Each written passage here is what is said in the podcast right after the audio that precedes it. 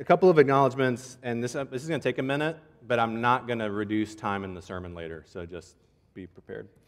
Um, first off, uh, as we talk about sex, that may not be what you were signing up for today to come to church.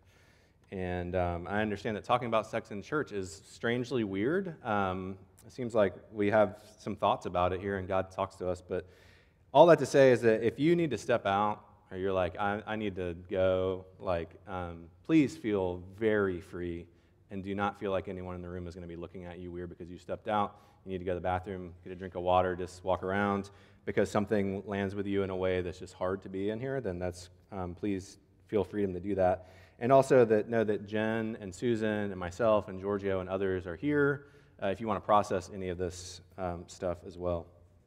Or maybe we're like the last people you would want to process this stuff with, in which case I could recommend someone. Um, and uh, a couple of things before we, before we even read this passage or start talking.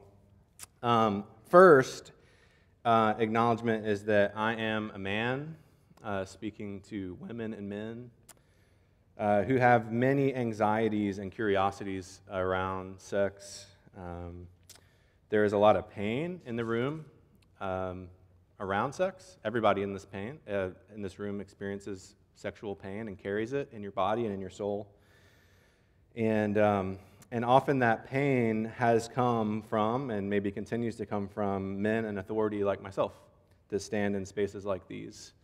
And just want to acknowledge that. Um, also, acknowledge that sexual identity and practice is very much part of our conversation um, as a society um, that we belong to. And uh, much of that conversation is really complex and difficult. And again, men speaking for God often do severe damage to that conversation and cause trauma. Uh, I'm capable of the same. And so just acknowledge that. Um, also, this is kind of, kind of tongue in cheek, but not really. Um, if you are really angsty about like your, sexu- your views on sexuality, uh, and you're looking for a place that you can just feel like totally confident in your take on sexuality and that like that this place is going to like you need this place to be a cheerleader for like your cause then you're probably going to be disappointed in this sermon and you're probably going to be disappointed in redeemer in general. Um, that's just not how we roll. Uh, we don't exist as a place to cheerlead what you, you, know your angsty take on something. We're actually an angst-free zone. So um, or we aspire to be an angst-free zone um, just want to give you fair expectation on that and fine, uh, second to last, and very importantly, um, just want to acknowledge that women have historically been treated as a sexual problem for men, especially in religious communities, especially in the American church. Uh, you know, I've spent a lot of time working with, on campus with college students, many of whom grew up in the church or in religious communities. I did not, so I learned from them what it's like to grow up in these spaces. And um, I just heard a lot of stories of young girls being shamed over what they wore to church camp or to the pool, um, or talks about making boys and men stumble as if our sisters are an occasion to sin that must be managed and held in suspicion. Meanwhile, our sisters are particularly in danger from predatory and desperate men, especially in our spaces. This is a grief to our Lord and has no place among the people of God. It's a cultural reality um, that must be repented of immediately, and it requires all of our collective work to repent of and remake a culture that celebrates our sisters and doesn't hold them in suspicion. Finally, um, God has healing and life for each of you. He intends healing for you and invites you into it. Uh, I'll do my best to not get in the way of his healing with my words and with my person but I need your prayer for that. Um, now, I say some of that because the text of God's word that we have for us this morning might, if we're not careful, confirm this view we have that women are somehow wily or dangerous and we need to watch out for. And so I want to give you a little bit of a way to how to orient to hearing the book of Proverbs in this text. So here, here's what's happening. The ancient culture that the Bible was written in, written, uh, you know, written in and spoken in, you know, which happened over many hundreds of years, um, centered, that, that culture centered around and prioritized men. And the culture that we live in centers around and prioritizes men as well. Um, when God brought his word to bear, he spoke in ways that that culture could understand. And also, at the same time, upended that culture in ways that only God could. Um, God doesn't turn his nose up at our weird and messed up cultural stuff, thankfully, but he also doesn't endorse it or leave us in it. He always speaks in a way that brings us to full humanity if we will follow him. And so, this book is a book of wisdom. It's about the art of living with God, living like God is real, living like Jesus is risen. And um, when reading this book of Proverbs, you need to know how to receive it. So, you, the listener, the reader, are you are supposed to imagine that you are a young son. Okay? The, the addressee is a young son. So, whether you're a man, woman, girl, or boy, you're supposed to receive this as a young son. That's the, the part that you're playing. And it's a, it's a letter in many ways that's written from wise parents, mostly dad, to this young son. And what this, these parents are telling their young son is to be mentored by this amazing, strong woman who we would call Lady Wisdom. Saying these, these parents want their son, they want you to grow up to be like this woman. Uh, she is the ideal, she is the embodiment of God's wisdom. You know, one of my favorite parts of Proverbs is like it says, the beginning of wisdom is this get wisdom. You know, be like Lady Wisdom. And along the way, these parents are telling this young son, therefore us, watch out for these two shifty characters. The one character is a foolish man, and the other character is a seductive woman. And after all, in the best stories, women and men get to be full characters. They get to be the, the hero, and they get to be the villain, and they get to be the extras, because we're co equal in God's economy. We get to play both roles. So you, the hearer, are the young son, and the foolish man and the seductive w- woman want you to live for pleasure. But Lady Wisdom wants you to learn how to live a beautiful life with God. And your parents are telling you, be mentored by this woman. Um, you know, like the way that Susan mentors me and is in my life, and I want to be like her when I grow up. That's kind of the, what this writer is saying. And your parents are presenting you with the choice. And so the art of living in God's wisdom, following Lady Wisdom with our sexuality, sounds something like this. And this is from Proverbs chapter 5. I'm going to read a little bit quickly through the first part because I want to focus near the end, and I'm aware of the amount of time that we have. So, listen, this is the word of the Lord. Um, it's not just a good idea, it's not just ancient wisdom.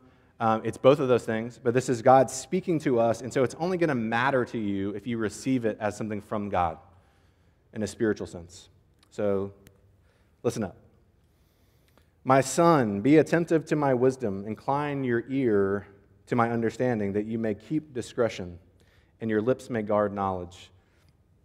For the lips of a forbidden woman drip honey, and her speech is smoother than oil, but in the end she is bitter as wormwood sharp as a two edged sword. Her feet go down to death. Her steps follow the path to Sheol, or the place of the dead. She does not ponder the path of life. Her ways wander, and she does not know it. And now, O sons, listen to me, and do not depart from the words of my mouth. Keep your way far from her, and do not go near the door of her house, lest you give your honor to others and your years to the merciless lest strangers take their fill of your strength and your labors go to the house of a foreigner. At the end of your life, you groan and your flesh and body are consumed, and you say, How I hated discipline, and my heart despised reproof. I did not listen to the voice of my teachers or incline my ear to my instructors. Basically, if you don't listen up to me and follow this way, your life is going to be in shambles. it goes on to say, I'm at the, the brink of utter ruin in the assembled congregation. Now, this is where I want us to focus. Drink water from your own cistern, flowing water from your own well. Should your springs be scattered abroad, streams of water in the streets? Obviously, can't drink it that well if it's all in the street. Let them be for yourself alone, and not for strangers with you. Let your fountain be blessed, and rejoice in the wife of your youth, a lovely deer, a graceful doe. Let her breast fill you at all times with delight. Be intoxicated always in her love. Why should you be intoxicated, my son, with a forbidden woman? and embrace the bosom of an adulteress. For a man's ways are before the eyes of the Lord, and he ponders all his paths. The iniquities of the wicked ensnare him, and he is held fast in the cords of his sin. He dies for lack of discipline, and because of his great folly, he is led astray. It's the word of the Lord. I'm going to pray and ask that he would meet us as we talk about it together. Lord, we thank you for your word. You speak to us. You're not silent. You're not just waiting in the shadows for us to find you or to get our lives straight. You're not just letting us figure it out on our own. But Lord, you're speaking to us. And Lord, we want to have life uh, and have it to the full. Lord, we long to know what it really means to be a human being in your world and to flourish. And uh, you're, you're helping us show us that way even this morning. And uh, Lord, so I pray that um, you would just attend to my words. Uh, I have much fear of um, revisiting pain and of re injuring. And so I pray, Lord, that you would prevent that. And I thank you for my sisters and brothers, especially my sisters, this morning for their willingness to sit hear your word um, and ask that you would speak to us and give us life. And pray, Lord Jesus, in your name. Amen. So basically, what this section of the scripture says is what the whole Bible says is that God gives us a context for our sexuality um, and experience within this marital union a husband and a wife, a man and a woman.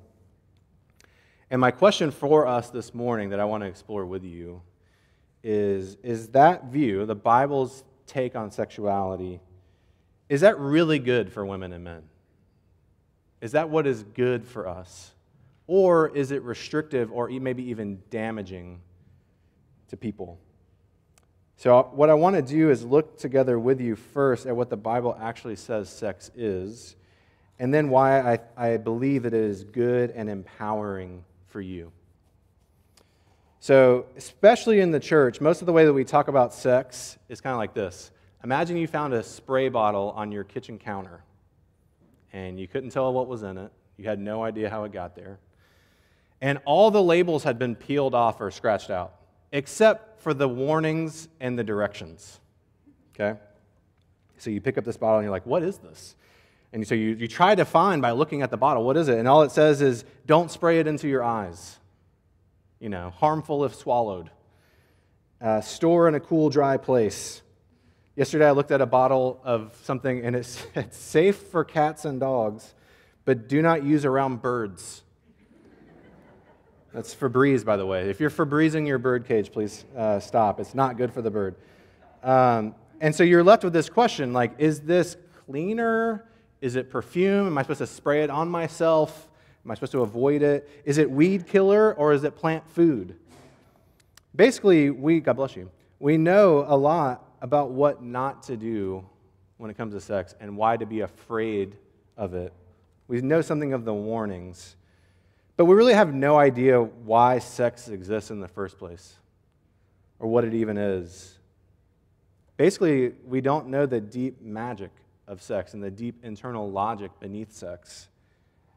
And the world and the church have hidden that deep magic and preferred the warning so, why do we experience sex in the first place? Why do we experience sexual desire in the first place?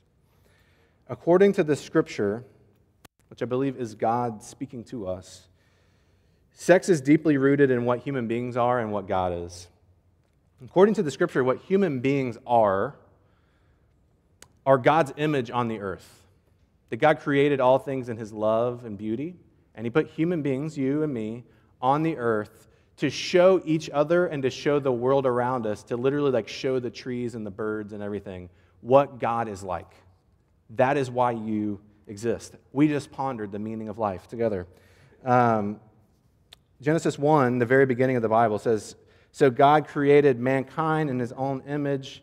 In the image of God, he created him, male and female, he created them. Men and women, male and female, together join to show what God is like. You can think about it like actors on a stage. The Redeemer School just had Shakespeare uh, Comedy of Errors, which was great during COVID to do Comedy of Errors.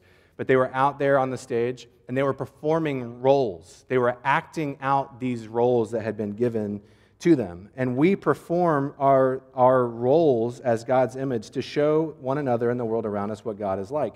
Now, you may think that sounds really basic if you spend a lot of time in like Christian context, because that seems like it's kind of like sort of, you know, number one. Um, but it's actually deeply profound because God tells us what we are and why we exist simply by saying you are God's image. It tells you your purpose for life. And to image God, to act in a way that shows what is true and right about God, is what the Bible calls good. And to act in a way that says something false about God is what the Bible calls bad or evil or sin. For example, I have, I have uh, three amazing daughters. Two of them are going upstairs. Hey. And um, I get to image in their life God the Father. I'm their father. They have a father in heaven. I can either, if I, if I act out how God the Father is, then they, then they begin to experience true things about God, and that's good and beautiful. If I act contrary to how God the Father is, which I often do, I show them something false or evil about God. I can either show them God or not. And so you can either show one another God or not. So, what is God? If that's what humans are, then we have to know what God is. And God is a father, is, a, is one God eternally in three persons. Hang with me for this theology because it's worth it. Father, Son, and Spirit, three persons joined together in one God. God is both a unity and a diversity at the same time. He is one and many at the same time. Actually, you might think that's weird. Um, everything in creation is like that. If you ever think about trees or bugs or dogs, you know, they're really the same. Like all trees are trees. They have an essential unity and oneness. They're all trees. They, they fit that, that criteria. But they're also many. There's, they're diverse. Each one is different from the other. And their oneness and manyness show God and who He is. And human beings were created as the central way of showing that, of imaging God. That all things in creation show that God is one and many. And God, as one and many, has existed forever and has always been giving and receiving pleasure, delight, glory, Father, Son, and Spirit, giving and receiving it always. Um, there's this part in, in John 17. Jesus is actually about to go to the cross. And you got to think, I mean, what would Jesus be talking about if he was talking with his Father before he went to the cross? And it's almost like you pick up the phone. Like, remember, well, if you remember when there used to be landlines, I have a landline, by the way, you can call me on it. Um, if you picked up the phone and somebody was already on the phone and you heard the people talking, you could gain a lot of understanding about their relationship by, by over, overhearing them. And so listen, overhear how Jesus talks to his Father. I do not ask for these only, but also for those who will believe in me through their word, that they may all be one, just as you, Father, are in me and I in you, that they also may be in us He's saying, Father, I'm in you, you are in me. I want them to be in us, to be received into us. Later on, he goes on to say, Oh, righteous Father, even though the world does not know you, I know you. And these know that you have sent me. I made known to them your name, and I will continue to make it known. Listen, that the love with which you have loved me may be in them, and I in them that as God shares, He is Father, Son, and Spirit are, give and receive are inside one, one another. They join together in a unity where their individual personality and personhoods are always retained.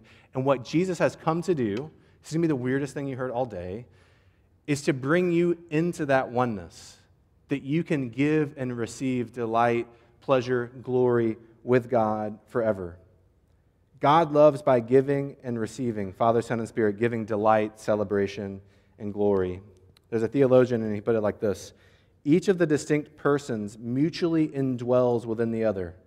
You're supposed to think about this in a physically, physical way. Even uh, there's a sense that the sex is the metaphor for, for this. They, they indwell within the other in a delightful, fully satisfying, and eternal interchange of life, light, and love. Father, Son, and Holy Spirit, loving, loved, and love itself, giving, receiving, and gift. And think about this. I don't know what you think about when you think about God, what He's like, but this is it. It is as though the face of each of the three divine persons shines with the serene beauty and profoundest delight as they look upon one another. When Father, Son, and Spirit look on one another, they look on one another with profoundest delight.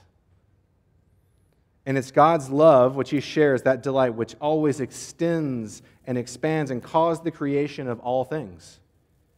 It also caused His redemption. He moved into our world, entered our world because of His love for us. God coming into us, giving, uh, putting His seed in us, and we receive it and bear fruit. And that is true for all people of God, whether um, we are having sex or not.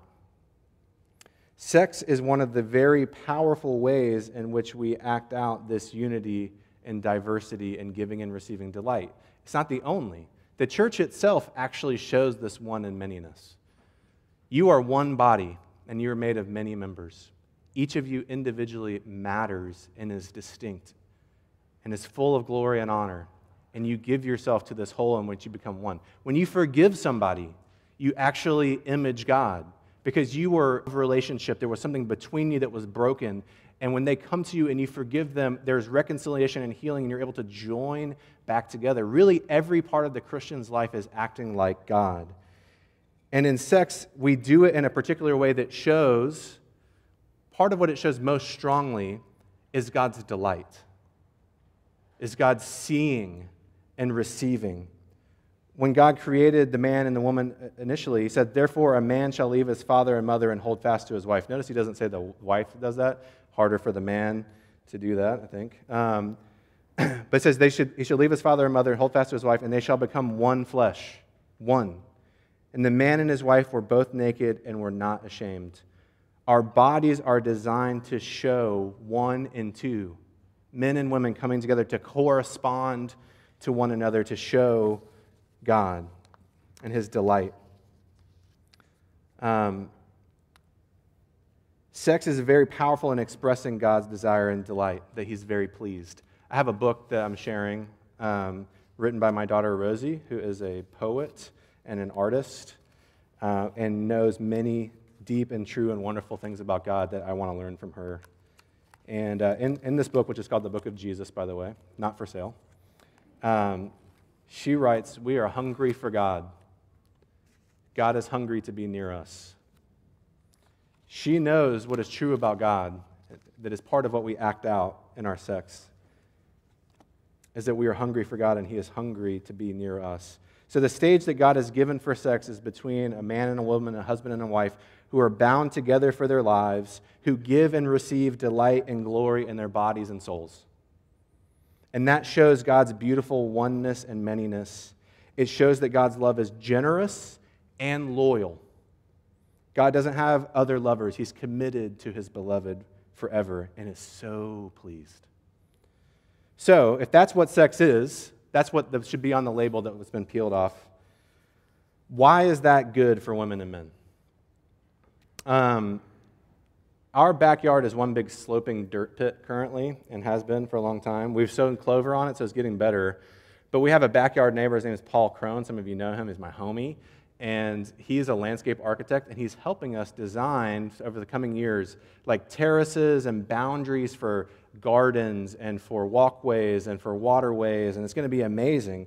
And part of what all those boundaries do is they allow the flourishing of things so they don't just run together and bring mud into my house.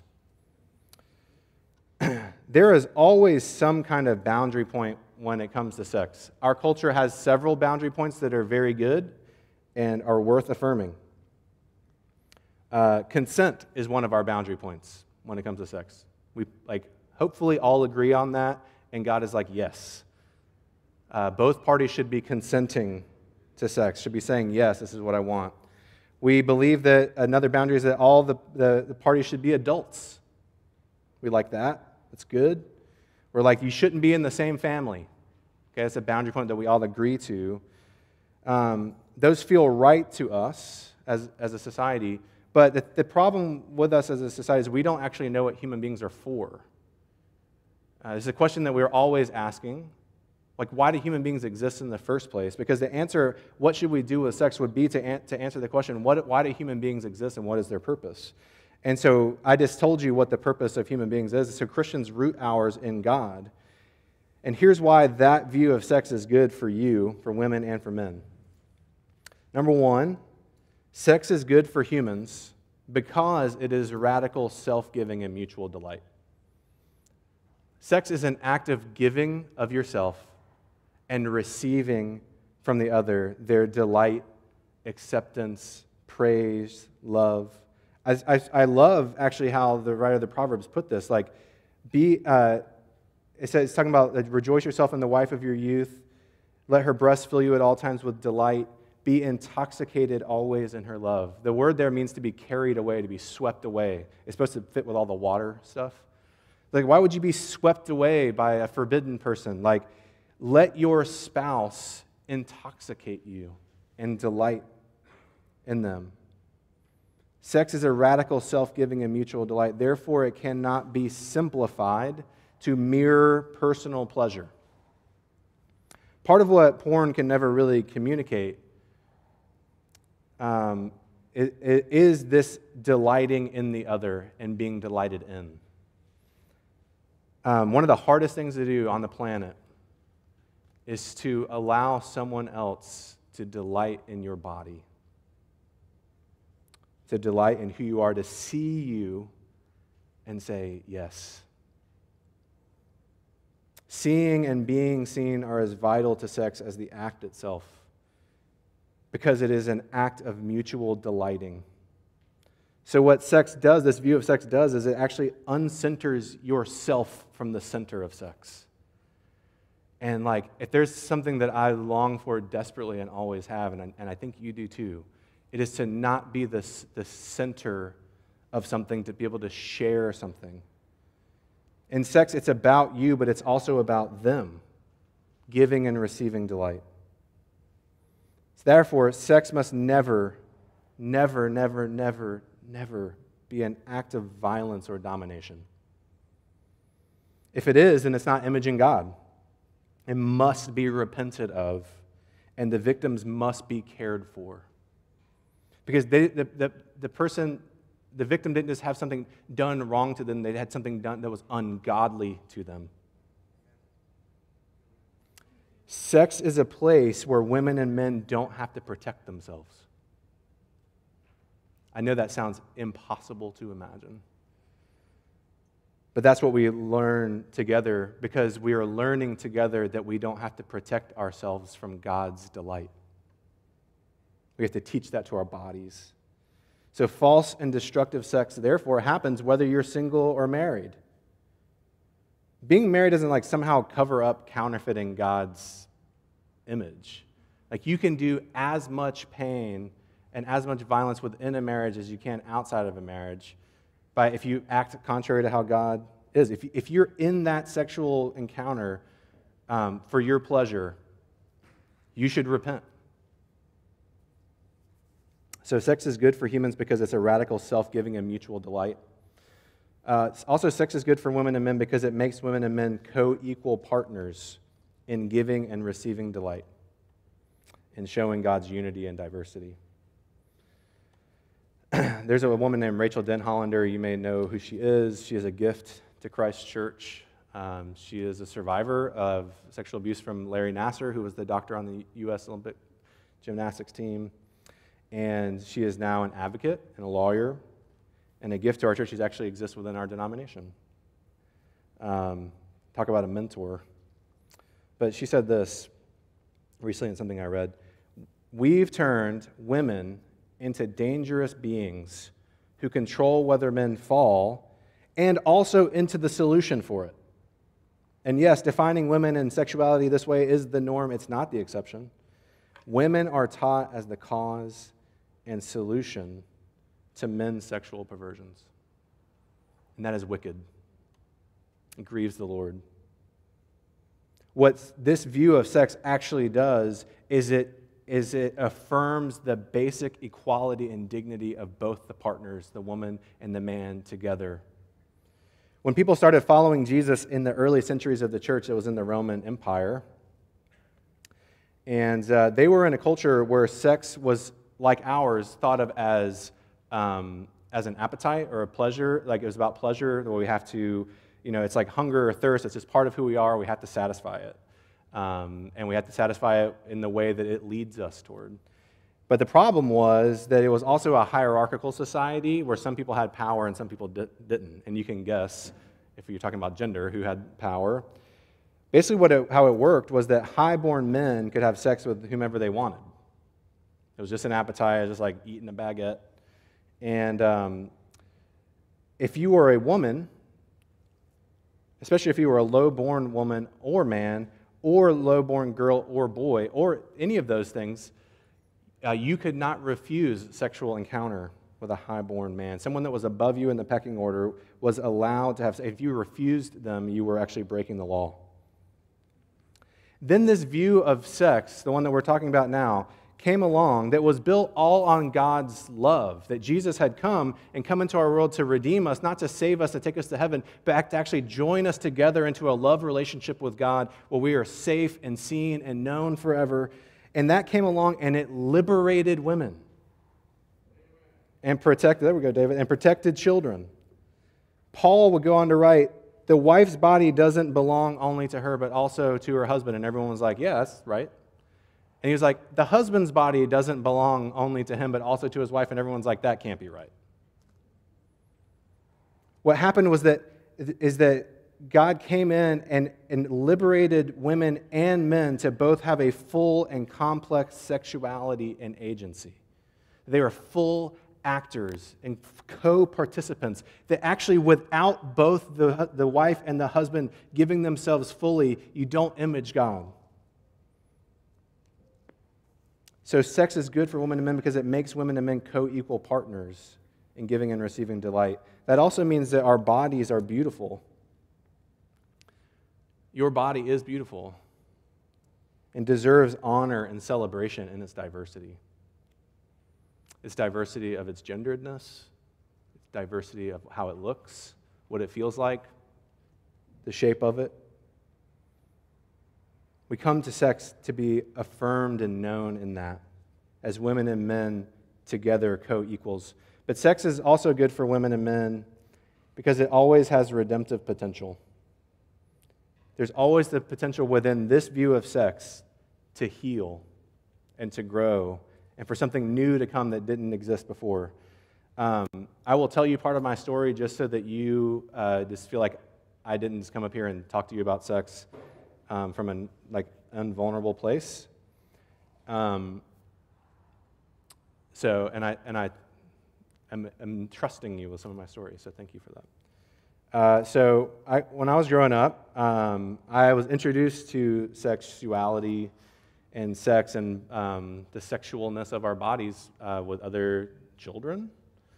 Um, that that was not welcome and um, I was introduced to porn as a young person. And when I had uh, sex for the first time, I was in eighth grade, and I was the last person I knew in my friend group to have sex and uh, to be involved sexually with someone.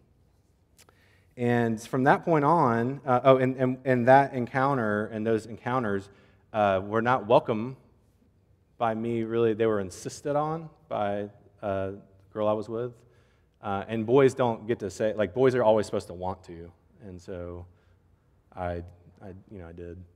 And, um, but I, I did, she was pretty insistent. And um, then going through middle school and high school, you know, um, I was involved with many people, and uh, often I was the insistent one. Um, and that happened before becoming a Christian in my early 20s, after um, being a Christian.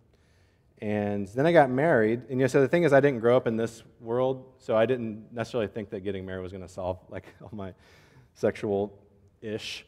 And, um, and in, in that relationship, I've experienced um, profound healing and joy, and also um, profound ability to do harm and to cause pain and to cause alienation, to say with my body things that aren't true about God, but also to be able to turn and to learn anew how to say things with my body and my soul that are true about God. Um, and have been received with delight. You know, I'm just now learning in my all of my life how to allow someone that loves me to delight. uh, in me and my body. So, sex can be a means of healing the sexual wounds that we all bring into it. So, if we tell people that by merely waiting, everything is going to be okay, we're not telling the truth about both our brokenness and the process of healing. Um, we are free to use sex and to experience it without fear of destroying it. I knew a little girl that had a, had a that loved bunnies. I also love bunny. I just saw that you're here, bunny. Um, but this is a different bunny, just so you know. This is like rabbits. And she had a bunny lamp. And she loved her bunny lamp, and it was on a bedside table. But it was so precious, and the shade was so precious that she never took the plastic off and was encouraged to always keep the plastic on. And the plastic stayed on until it was sold at a yard sale when they moved out of their house. And much of what Christian culture and our, and our society gives us is a view on sex that somehow like exists to maintain purity. The problem is that none of us are pure to begin with, and that purity is a myth.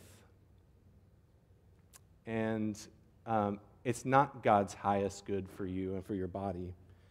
Jesus comes to give us a new life and a pure heart, but we all bring our pain and our ability to wreak havoc and destruction into sex. When we, when we start in sex with a spouse, then we begin to learn how to unlearn all that. Sex can provide the opportunity to grow and to change and to heal because you work at it together It allows you to take the plastic off the lamp and actually experience it together because what we do together in our bodies and souls is we work against shame. We work against the fear that we will be seen, exposed, and rejected. If Jesus rose from the dead, and he surely did, that means that your best days are never behind you, but the best is always to come. And that is true for your bodies and for sex even within your marriage. That means that we get to try again. And when we understand what sex is doing, that it is actually has a capacity for healing, then it frees it from being our total identity. That I don't have to be identified with my sexual desires as if they are the core of my identity. They're more powerful and beautiful than that. God gives us a self. Sex can never give you a self. The stuff you buy can never give you a self. The place you live can never give you a self. The people you know can never give you a self. Whatever you accomplish in the bedroom or in the boardroom can never give you an identity. Only God can give you an identity. And He gives you something that is more beautiful and powerful in this sex because we get to, to experience our desire without making our, letting our desire define us. And therefore, we're free to use it without fear of destroying our identity. Sex is a giving and receiving of delight and glory that powerfully shows one another in the world that God's love is generous and loyal. And God invites us into something better than pleasure and bigger than identity. He is very pleased. Let's pray. Uh, Lord, um, I, I open my mouth to speak um, and, and just ask, Lord, that you would just be kind to us that you begin to teach us, no matter where we are, who we are, that you intend beautiful things. Lord, help us to find our, our rest in you, to move forward with hope and freedom, knowing that you are pleased in your people and that you are very hungry to be near us. I pray, Lord Jesus, in your name.